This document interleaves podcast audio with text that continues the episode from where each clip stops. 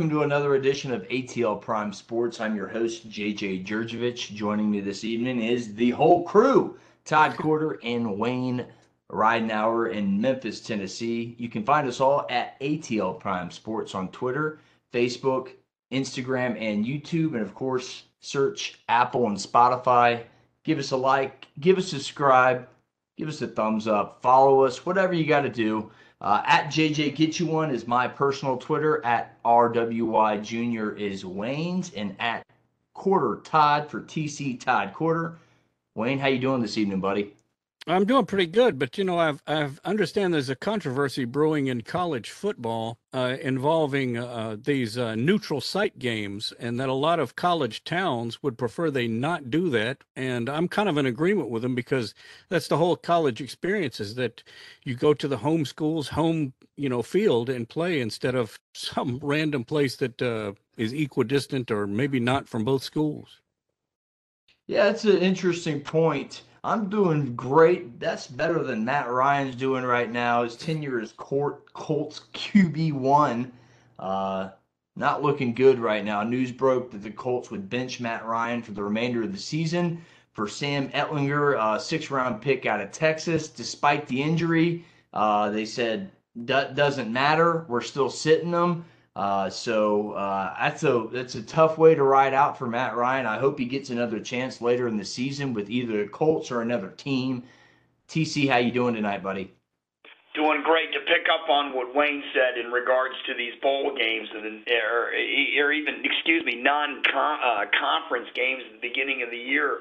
Uh, I'd like to see them get away from the neutral site. Also, um, uh, I'd like to see them play each game on campus, and and and, and also when the playoff eventually gets here to 12 teams, I, I definitely would like to see games on on campuses and and not in neutral site. And and the NCAA they're discussing that uh, that they're going to put these games.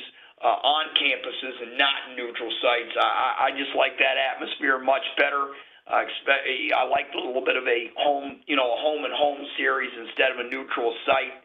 Uh, that's the way it should be. But then again, these places like Jerry World and and uh, uh, here in Atlanta with Mercedes Benz, you know, they get a lot they get a lot of money, and it is about the money. And, and if you want to uh, talk about any answer for any type of sport, whether it's high school, college, or professional, uh, just follow the money, and that will get your answer.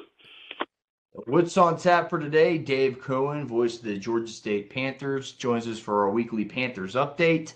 Uh, TC and I preview our SIAC game of the week on ESPN Plus, and we'll just do the pick six tonight. Kind of short and simple. Without further ado, we welcome back friend of the show and voice of the Georgia State Panthers, Dave Cohen. Dave, glad to have you back. Thanks for coming on. And boy, those pictures of the new GSU Convocation Center is uh, they're wonderful uh, tell our listeners what the men's and women's basketball team to uh, have to look forward to this fall. Yep, they're uh, moving on to the Georgia State Sports Arena, where I've been uh, calling games since what 1982 and 83 when we got started, and uh, Georgia State uh, building the brand new GSU Convocation Center just up the street from Center Parc Credit Union Stadium, and just up the street from the site of the old Atlanta Fulton County Stadium, which will eventually uh, be the site of a new Georgia State baseball facility, uh, hopefully sooner than later. But yeah, the new Convocation Center is open, and uh, hard to believe my first basketball game in there uh, as a radio only is coming up on Halloween night, Monday, as uh, Georgia State will play their one and only exhibition game against the Maroon Tigers of Morehouse College. Uh, the women are going to play an exhibition game against Agnes Scott on October 30th, so they will play the first basketball game in there. Uh, but looking forward, I was in there the other night for uh, the GSU Jam, uh, which was really a student event, a way to introduce students to this year's Georgia State basketball teams, both men and women. But yeah, fantastic facility. It'll seat 7,500 for basketball, 8,000 overall if you're putting seats on the floor for any other kind of an event. And really something that Georgia State has needed, not just from an athletic standpoint, but from a university standpoint for a number of years uh, with regards to everything from on campus events all the way to the top of the totem pole with uh, Georgia State graduation ceremonies. Uh, so throw in men's and women's basketball, and um, it's again, it's something that Georgia State really needed. And again, I'll be in there again on Monday night, uh, Halloween night, for uh, the one and only exhibition game. And then Georgia State will open the regular season. The men will open the regular season November 7 against Coastal Georgia. All right, Dave. Uh, thanks for the update on the new arena. Uh, can't wait for the season to start. Let's flip over to uh, football. Disappointing loss to Appalachian State, 42 to 17. Their defense forced turnovers on Georgia State's opening uh, three drives of the second half, and they also what uh, got a fumble with about a minute and change left in the fourth. Uh, they ran for over 400. Georgia State ran for over 200 but the turnovers did them again. And, and Dave, this place has been a house of horrors for Georgia State, and now trying to make a bowl game at two and five is going to be tough sledding. Uh, no question. And, uh, you know, what we talked about on the post game show on the radio, and I know this is extremely cliche ish because you hear it all the time about teams at halftime making adjustments. Georgia State came out and played really well in that first quarter, both offensively and defensively. Had a 14 nothing lead, moving the ball at will. Defense not allowing Appalachian State to do much of anything. Uh, so a 14 nothing lead at the end of the first. They did score a touchdown in the second. It took a 14-7 lead into the locker room there at uh, the stadium in Boone uh, at halftime. And I don't know what Appalachian State's coaching staff talked about at halftime. Again, it's it's a massive sports cliche, but they did make an adjustment, and the adjustment that they made, and it worked to a T. Because you're right, they rushed for a total of 404 yards. Um, did not do a lot against us against Georgia State in the air. Their adjustment was we're going to go ahead and we're going to run the football.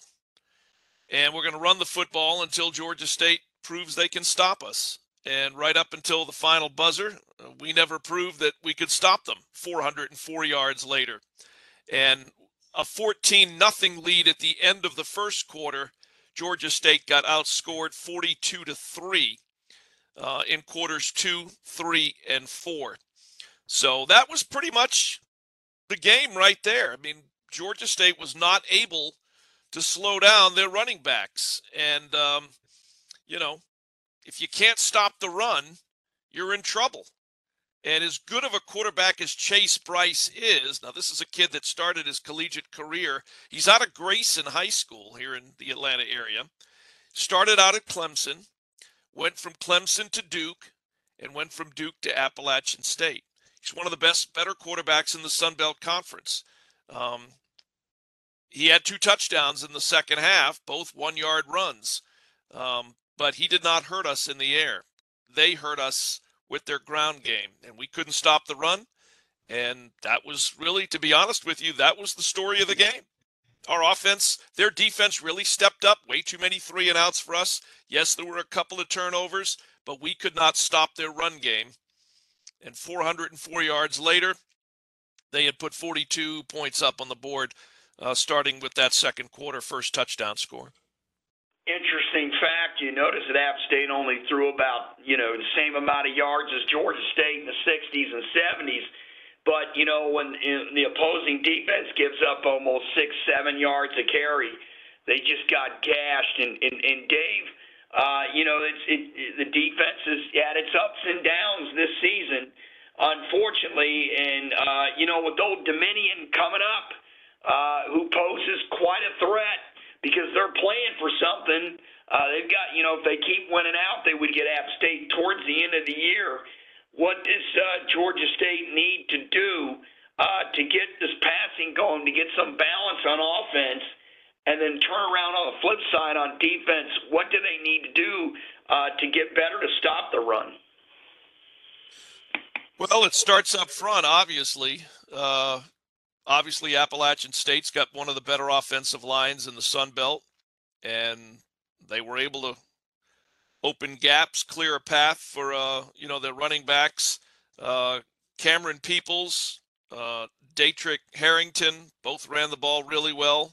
Ahmani Marshall ran the ball really well, you know, for Appalachian State. But you know, it's going to start up front because I'm sure if you're Old Dominion, all you got to do is go back and watch the game. It was nationally televised on the radio as well, but nationally televised. Everybody saw what Appalachian State did uh, successfully in the second quarter and then really in the second half, mostly in the second half. So if you're Old Dominion, you're going to come in, you're going to try to run the football. And if they did, I wouldn't blame them. That's what I would try to do uh, until we prove that we can stop it. You know, uh, you know, Old Dominion is a team that I'm not going to say we're familiar with them because we haven't played them since, you know, early in Georgia State's football history when we were both in the Colonial Athletic Association. But we're 0 3 against them, if my memory serves me correct, all time. So, like Appalachian State, where we're 0 9, you know, we're looking for our first win against Old Dominion. And it's homecoming. It's been homecoming all week on the Georgia State campus. Nobody ever wants to lose their homecoming game. Uh, but even talking to a couple of players this week for our Georgia State football practice reports that we use on the radio, and most recently Tucker Gregg, I even said, hey, with all the festivities, you got to kind of push that aside and really focus on the task at hand. And he even said, look, yeah, we know it's homecoming. We haven't paid any attention to any homecoming festivities. All of our focus and concentration uh, this week at practice is getting ready for Old Dominion.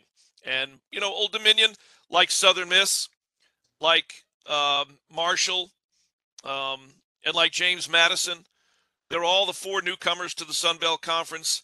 Uh, you know, James Madison won their first five ball games. They've, you know, they, they have since found a, a spot in the loss column. Uh, but but still, Old Dominion, they're transitioning very nicely uh, into the Sun Belt Conference from Conference USA. Just like James Madison, who we've got to play in a few weeks, has transitioned nicely from a top five FCS program into the Sun Belt Conference. So I expect it to be a pretty good football game. Again, it's going to start up front. Uh, they do have a pretty good quarterback in Hayden Wolff. He just threw for 328 yards uh, in their loss uh, to Georgia Southern, uh, 28 23. So they're looking to bounce back from a loss as well. So this is going to be their first trip to Atlanta, their uh, first trip to Atlanta in, in a few years, but their first trip to Center Parc Stadium. And uh, hopefully we'll have nice weather, uh, no elements, and Georgia State can come out and play the way they played against Georgia Southern and play the way they played against Army and not the way they played in the second half against Appalachian State. You know, this Hayden Wolff um, uh, poses quite a threat. You just mentioned him, and he doesn't turn the football only over two interceptions this year. So, you know, they're quite balanced. Uh, they most of their yards has been in the air this year, Dave. So, uh, you know, keeping this uh, uh, kid uh, from throwing the football downfield may be the first priority. Along, uh, you know, uh, a la stopping the run. And uh, you know, this is a team that. Uh, it's going to give Georgia State fits defensively. Yeah, and the, there's a couple of players we're going to need to keep an eye on. Ali Jennings, the third, is their top receiver. He had nine catches, 130 yards, and a touchdown in the Georgia Southern game. He's already one of statistically one of the top receivers in the Sun Belt. And uh, the guy that will carry the ball a bulk uh, is their running back Blake Watson. He had 108 yards rushing and a touchdown against Georgia Southern. Um, so you know, I don't have their numbers right in front of me as far as how balanced they are with regards to pass to run, but um, you know, they come in at three and four. They're two and one already in the Sun Belt. We're two and five and one and two. Uh, so, you know, that I don't think they necessarily have anything to prove. If anything, Georgia State has something to prove. Its ability to bounce back from you know a bad loss in Boone uh, to the Mountaineers. The other thing that's a little concerning is Georgia State's third down percentage. Um, right now, Georgia State's about 39% on third down opportunities. The reason I bring that up is opponents are about 46% on third down opportunities, which means Georgia State defensively has got to do a better job on opponents' third down opportunities and get them off the field and try to cut drives and not let these drives continue on.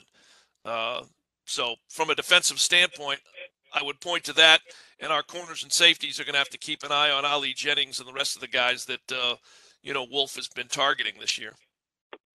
You're listening to Dave Cohen right here on ATL Prime Sports. You can find Dave on Twitter at GA State Voice. Dave, tell our listeners how they can catch the Panther Insider podcast and the game on Saturday and hear your call. Well, you mentioned the Panther Insider podcast, so we do that on a fairly regular basis. The most recent podcast, which will be out this week, we really an interesting conversations. Uh, the first segment is with Brad Horton, who heads up the academic support uh, area for athletics, and the challenges that they face from that standpoint. Because you remember, we're talking about student athletes uh, across the country, and so we talked to Brad about uh, you know what what Georgia State's ongoing plan is with regards to, to making sure that these students are graduating at a high percentage rate. And really, one of the things we talked about was his focus on not necessarily just graduating, uh, but life after graduation, career paths after graduation. In other words, Georgia State doesn't necessarily just kick you to the curb once you graduate. Athletics wants to maintain that relationship and help steer student athletes into a career path, which is above and beyond just academic support. Then we do talk to two student athletes. We talk to uh, Mykyler Tolvert, who plays women's basketball, and Seth Glauser, who's from the uh, Georgia State football team. He's our one of our long snappers. Happens to be injured, got injured earlier this year, uh, but he was a finalist for the William V. Campbell Trophy, uh, which is given annually to the top scholar athlete in college football. Just to be nominated is an honor among itself. Uh, to win it would be fantastic. But we talked to those two about what it's like to be living in downtown Atlanta, playing Division One college athletics and football and women's basketball, and balancing that with being a student. So that'll come out this week. If you want to listen to the game Saturday, 2:30 airtime on our 50,000 watt Atlanta flagship 88.5 FM WRAS. Uh, we have our AM FM in Gainesville, Georgia, WGTJ lowcountryradio.com if you want to listen online.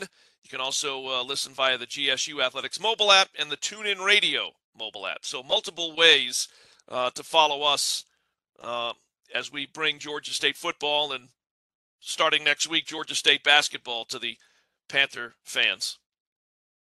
Well, as always, Dave Cohen, voice of the Georgia State Panthers. Thanks for coming on, Dave. We appreciate it and go Panthers. Hopefully, we can talk to you next week at three and five. That would be nice. Appreciate being on with you guys again, and uh, we'll talk to you next week. All right. Yes, sir. Dave Cohen, thanks for coming on. We always appreciate it. Let's move on and uh, TC. Let's talk about a hard game, man. And folks, uh, for those of you who are not paying attention, Todd and I are doing the SIAC Game of the Week on ESPN Plus Saturday. 1 p.m. Eastern Standard Time from Alumni Stadium in Frankfort, Kentucky. Uh, Todd on the play by play, myself on the color commentary. Todd, let's break down this game a little bit, man, and uh, I'll just throw the ball in your court, Mr. Play by play.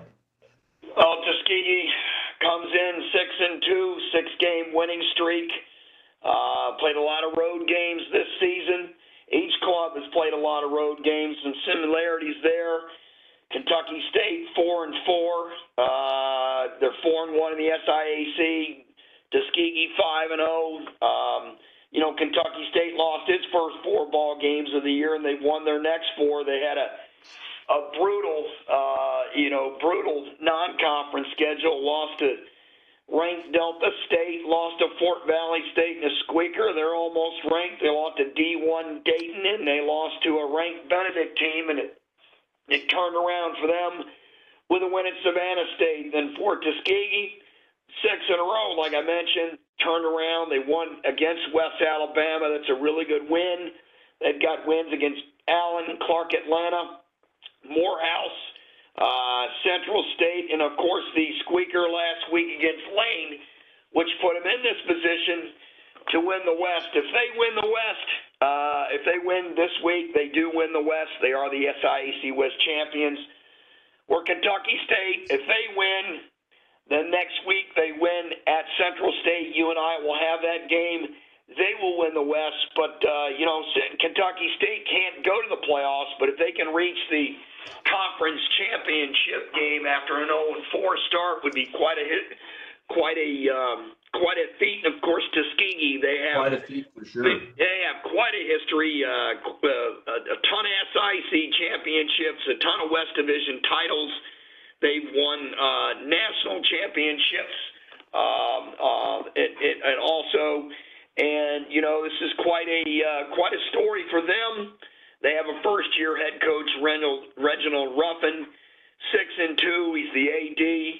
Uh, he was at Miles. Uh, he went 71 and 46 uh, at Miles, and you know he took Miles uh, to uh, several SIAC championships. So Reginald is going to bring his lucky uh, rabbit's foot, as he told us in uh, uh, the uh, in our um, uh, conference call with him this week.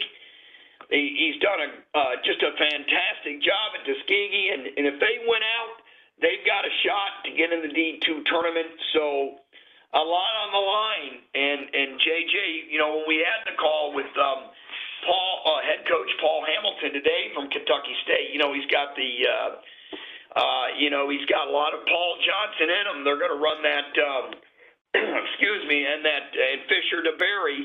Uh, they have a lot of that uh, in them that they're going to run the uh, triple option. And I'll tell you what, Tuskegee, it really hasn't seen that offense this year, so it's going to be really interesting to me to see what Tuskegee's going to do to stop that Kentucky State offense. That's that's one of the big storylines of the game. And if you want to flip the script, Tuskegee's really balanced, and they're led by their quarterback there, uh, Bryson Williams, who can run and throw it. So those are the big storylines uh, for me. What are, what are what are some for you? Well, there's plenty to talk about. You could talk about how uh, Reginald Ruffin transferred over from Miles last year, brought his running back Edwards with him. Uh, two really backfields, uh, plentiful backfields in both schools. Uh, Torin, uh, Torin Taylor and uh, Dante Edwards, and uh, to, uh, for Tuskegee, and you cross over onto Kentucky State. Chris Conway, uh, you know, uh, unfortunately, injury. Uh, some of these guys, other players have had to step up. Saquon Oliver has done just that, and Conway, one of the league leaders in rushing in Division Two, up there at the top. Same with their offense, right there, one of the best in the country and D2 level. And you nailed it right on the head, Todd. This is probably the biggest game of the weekend in the SIAC, if not D2 all around. So many implications all around. Um, I'm really excited to see a triple option offense. It's fun to watch if it's perfected. And we called a game last year in which it was perfected and where Kentucky State routed Central State 63 to nothing. And if the option's working like that, Coach Ruffin said it best. You can't simulate it in practice because you can't practice it unless you got the guy that can run the four or five like the Kentucky States have at both both quarterback positions. Um, it's it's it's going to be a game time decision uh, for one of the quarterbacks. We'll see what happens there, and I can't wait to call the game on Saturday. Well, it is a game time decision uh, between you know Jalen Myers is a game time decision. We'll see. Uh, Jonathan Cherry has a lot of experience uh, running this offense, so Kentucky State has a lot of uh, lot of experience. Two quarterbacks and potentially three that can run this triple option and and they don't throw it much. That would be my concern is if they got behind to Tuskegee, they, they you know they only throw the ball four or five times a week. If they get themselves in a two-score situation down or more, are they going to be able to catch up? You, you know, you mentioned the running game Uh, in 2021. The K, you know KSU offense finished in the top 10 nationally in Division Two in six different categories. They averaged 36 points a game, and they were number one in rushing offense. So, you know, this is going to be a, a contrast to styles. It, uh, it, uh, time of possession to me is critical in this game. If Kentucky State can possess it, not turn it over, and keep the dual threat Bryson Williams off the field. Uh, you know, it, it could be a long game, a long day for Tuskegee but if Tuskegee can run and throw it and get Kentucky State out in, th- in some three and outs and, and start flipping the pace of the football game and keep the field uh, flipped, you know, it could be a long day. But I, I think it's going to be a really close game, JJ. You and I anticipate that. And it may come down to special teams at the end. Uh, we shall see, you know, of, of, of the field goal kickers of the two teams – uh, I like the advantage to Tuskegee and Arnaz Hushkik, uh, yep. who's got who's got a leg. and and and that could be the difference in the game. You know, Yeah, last he's hit year two from, Kentucky from State 40 plus yards. Yeah, so I, I agree with you there. Yeah, and Kentucky State last year defeated uh, Tuskegee. Uh, the overall series uh, is in favor Tuskegee, 19 to three. But Kentucky State get, did get them last year, and the series goes back to 1998. And uh, you know, it's senior day for these kids. We never did mention that to coach in the press conference uh, today. So the Kentucky State State seniors will be playing their last game at home, and that's always special for a college af- athlete. Absolutely. Uh, your your final time, uh, your final home stadium. Uh, you know, representing your school, your family. Family usually comes into town, goes on uh, pregame ceremony. Absolutely, a little bit of emotion. And uh, again, you don't need motivation for this one. This is an SIAC West Divisional Championship game. Again, you can catch the call. Todd Quarter, yours truly on the play-by-play uh, and myself, JJ Jurjevich, on the color commentary. Again, one o'clock Eastern Standard Time. Tap the ESPN app on ESPN Plus, and you can catch our call. Uh, TC, any final thoughts on this game before we move to the famous pick six? Man, I, like I said, to me, the style, the contrast, the time of possessions, and the turnovers to me will decide it. And for a program like Tus- Tuskegee, they've been there and done that. Uh, some of these kids may not have, but they know the tradition of the school. We're really this is pretty new territory for Kentucky State, but but Paul Hamil- Hamilton's, uh, you know, he's, he was assistant under uh, I mentioned earlier under uh, Fisher DeBerry, uh, you know, over at in, in Air Appalachian Force. State. Yeah, and, and, and also under Paul Johnson at Georgia Tech. So, you know, he's got a lot of experience coaching. You know, I, to me, it's, it always comes down to the players on the field. But, man, I, you know, I expect a really big crowd at Kentucky State on Saturday, so we'll have a, a good home field advantage. But to me, it comes down to pace and turnovers. And whoever does that the best is going to win it. We'll move on to the famous pick six, and I agree 100%. Last week, Wayne and TC took the cake at 4 and 2. Overall, Wayne is 27, 19, and 2.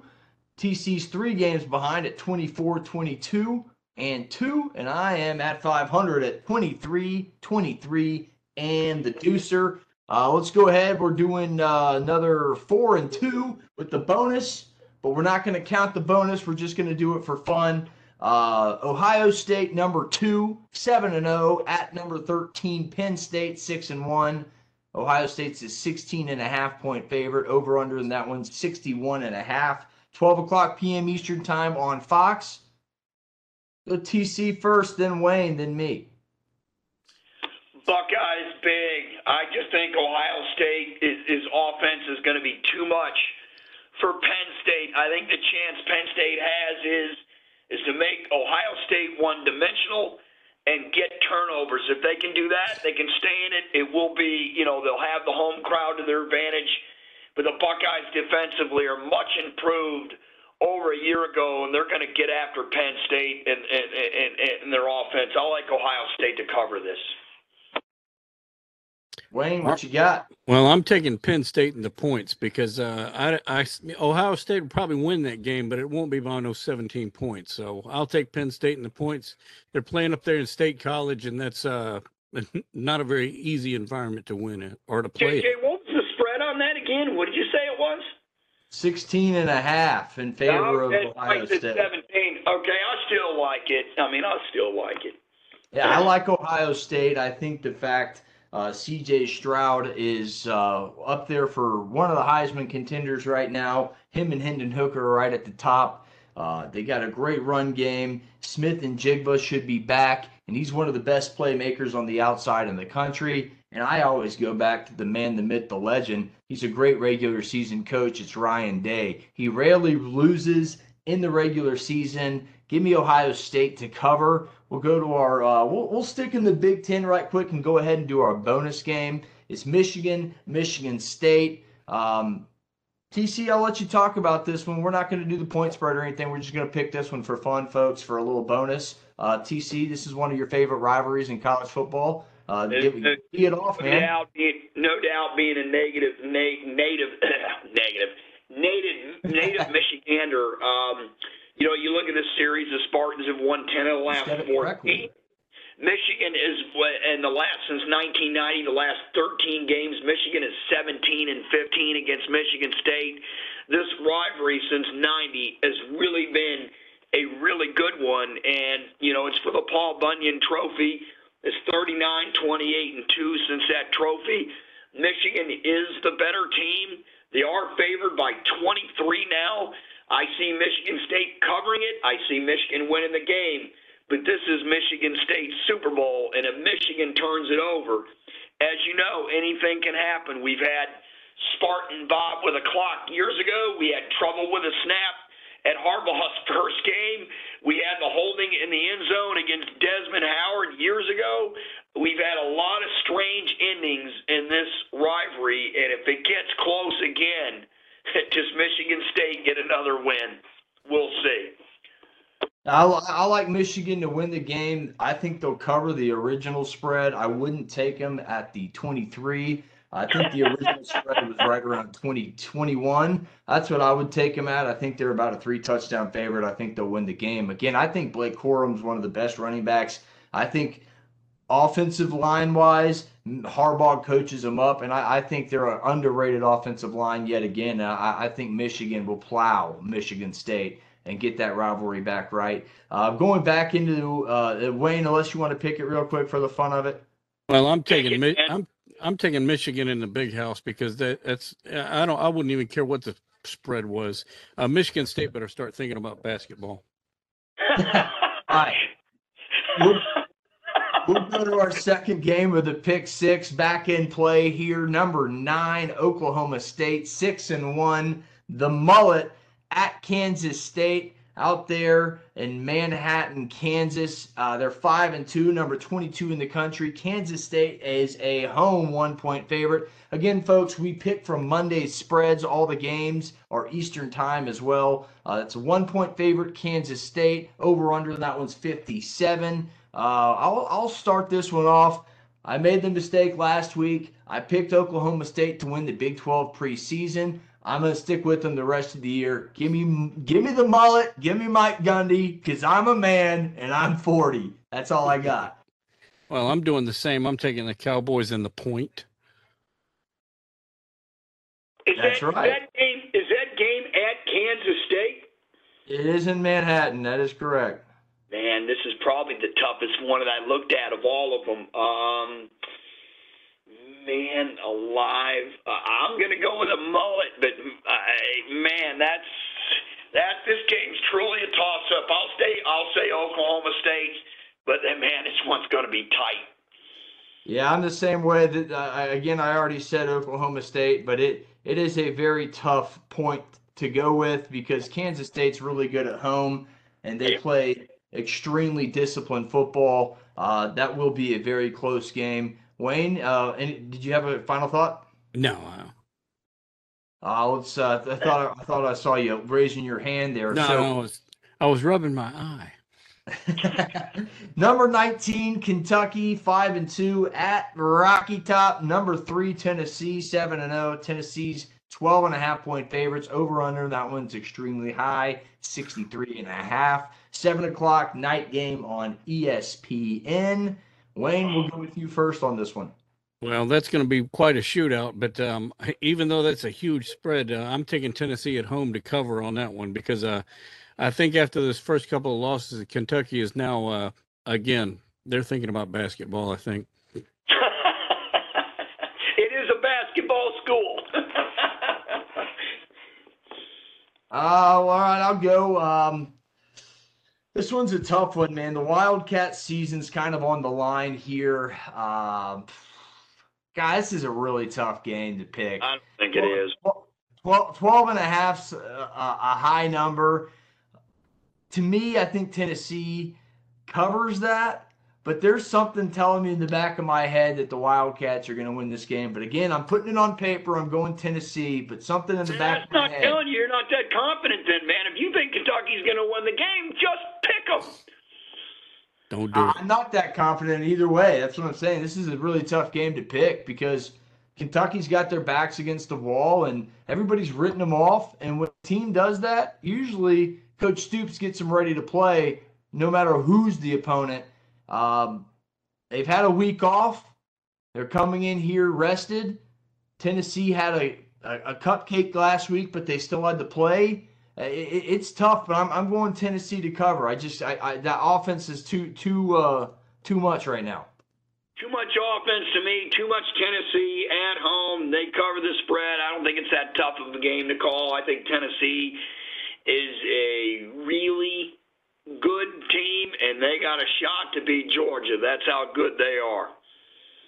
They do have a real good shot about Georgia to, to beat Georgia. It's uh the game will be next week in Athens, but we're talking about the world's largest outdoor cocktail party, 3:30 p.m. on CBS. Florida 4 and 3 versus the number 1 team in the land, the Georgia Bulldogs, 7 and 0. Georgia's a huge favorite, 22 and a half, one of the biggest favorites in this series history, actually. Over under 56 in this one. Uh, I'll, I'll I'll lead this one off. Look, Georgia leads the all-time series 53-44 to 2, and I'm going by Florida standards. I'll be generous. Could say 55 54 and 44, but again, I'll go by Florida standards.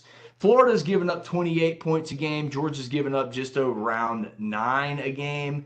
Uh, you flip that over, Georgia's outscoring Florida by 10 points a game. Georgia scores about 40 points a game. They score a little over 31. So you get where I'm going with this. I, I think Georgia's defense will hold them. I think no overlooking for the dogs. I think Kirby Smart will have his team ready to play. Uh, I think Darnell Washington's going to have a big game. They're going to try and key on Brock Bowers. Um, Dominick Blaylock may come out and uh, he seems to start being healthy as a wide receiver and maybe the threat he was when he was first recruited to Georgia. So I like the dogs. I like the dogs by about 24 points. Yeah, Wayne, your well. I'm I'm going to go ahead and pick Georgia as well to cover, even though it's a huge spread. Uh, Georgia's just on a roll right now, and you know we talked about these neutral site games, and this may be one of the only neutral site games I think they should keep. Um, and and really, in some ways, the big winner in this game is going to be the state troopers of uh, t- uh, Georgia and uh, Florida after this game. I like it. You know what? They are going to keep this game because it's all about the money, and the money is in Jacksonville. And the line is, what did you say? 20 what? 22 and a half in favor of Georgia. You know what? I like the dogs to cover too but barely. You know, this is Florida. Look, this is Florida's Super Bowl, okay? They upset Georgia and run their season. They're just simply not good enough. Georgia's defense is one of the best in the country. They get up for Florida and they they they beat them handily. All right, we're getting into two NFL games this week. You know I love that. Ravens four and three, Buccaneers three and four. Thursday night football on Amazon Prime, eight fifteen. Baltimore's a one and a half point home favorite, over under 55. Again, folks, if you like the content, like, subscribe, and we go by Monday's spreads. Ravens, Bucks, Thursday night football. I'll tee this one off. Look, Lamar Jackson had a subpar game passing and running the football last week. They still got the W. I like Lamar Jackson to have a huge night. Um, this would be, if Tom Brady loses this game, this would be the farthest along in a season that Tom Brady has ever been under 500. I just don't see Tom Brady and the Bucks playing good ball. I really think Tom Brady taking Wednesdays off when you're instilling a Sunday game plan is is really affecting his play on Sunday itself. And I like the Lamar Jackson led Ravens to get the W and cover. Yeah, well, uh, this may be one of the few times I actually pick, pick the Buccaneers, but I, I think they're ready to bounce back at home. And uh, Tom Brady can put that uh, strange woman he's married to out of his mind and just win this game. And I know that's probably going to put them tied again with the Falcons, but uh, I, I just think the Buccaneers are going to win this game. I like Tampa Bay too. Wayne. I just can't see the goat losing this one. The Buccaneers will play their best game of the year, and you know you guys can say what you want, but Tom Brady's almost thrown for 2,000 yards this year, has eight touchdowns and only one interception. He's played really well. Tampa Bay's problem is they can't run the dead gum football. I mean, they, I mean, they they they rushing for three yards a carry. Their leading rusher is Leonard Fournette at 362 at three and a half a carry. And I'm telling you right now, they can't run the football. If they can run the football, they'll be fine. I don't know if they can run it against this Baltimore defense. Um, they've had troubles on the offensive line. It hasn't been Tom Brady offensively. It's been the folks around him that's giving him the trouble.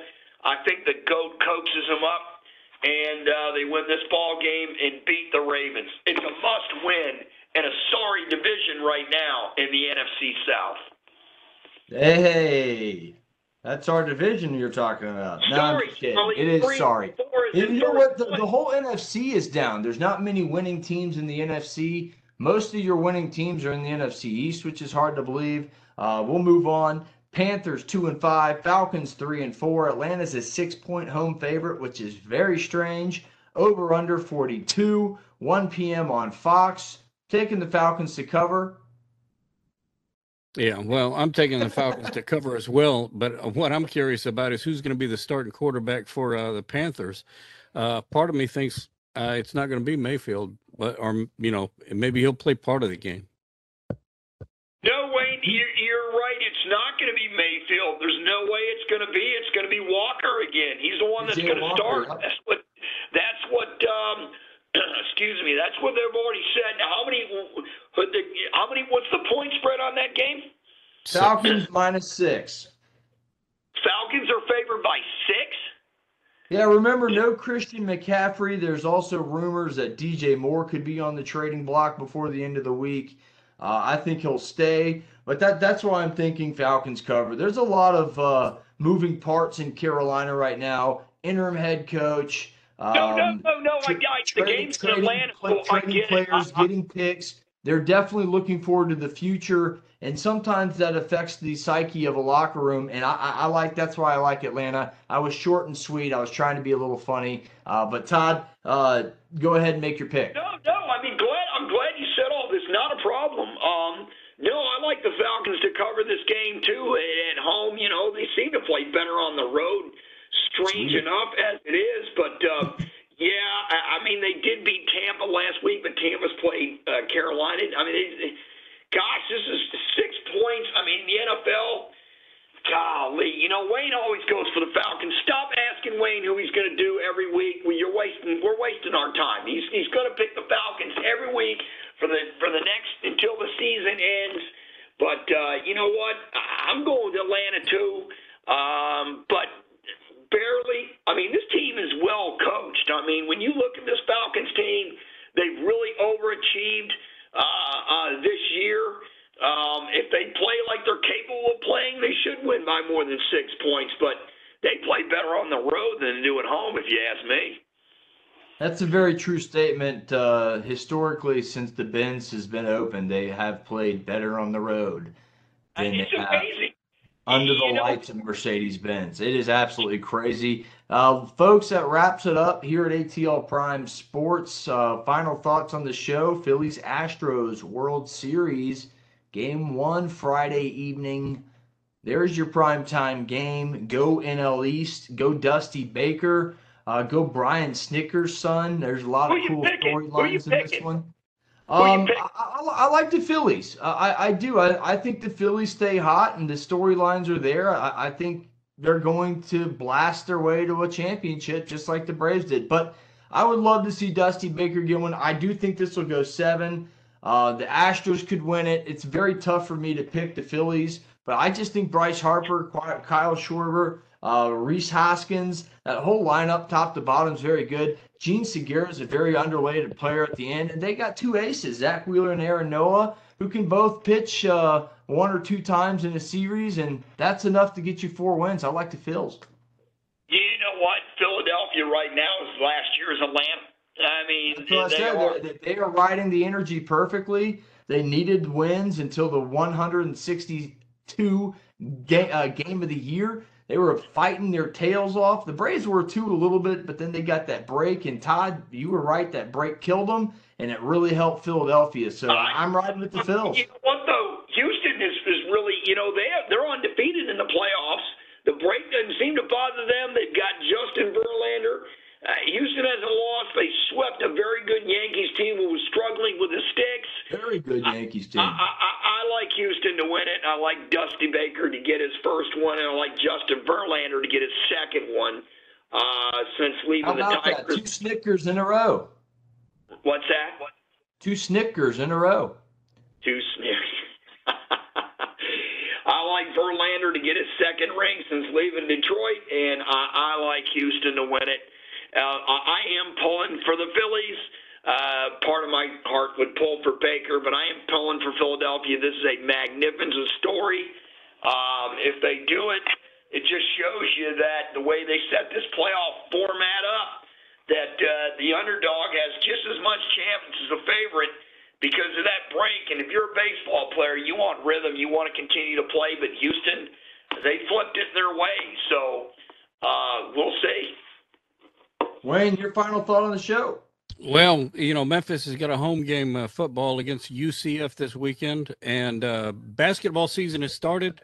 And I'm anxious to see what the transfer from SMU, Kendrick Davis, is going to do uh, at the point there. You know, I love his theme.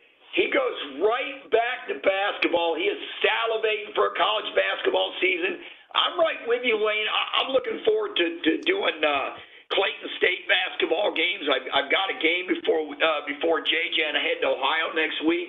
I've got Clayton State in an exhibition playing at Georgia Tech.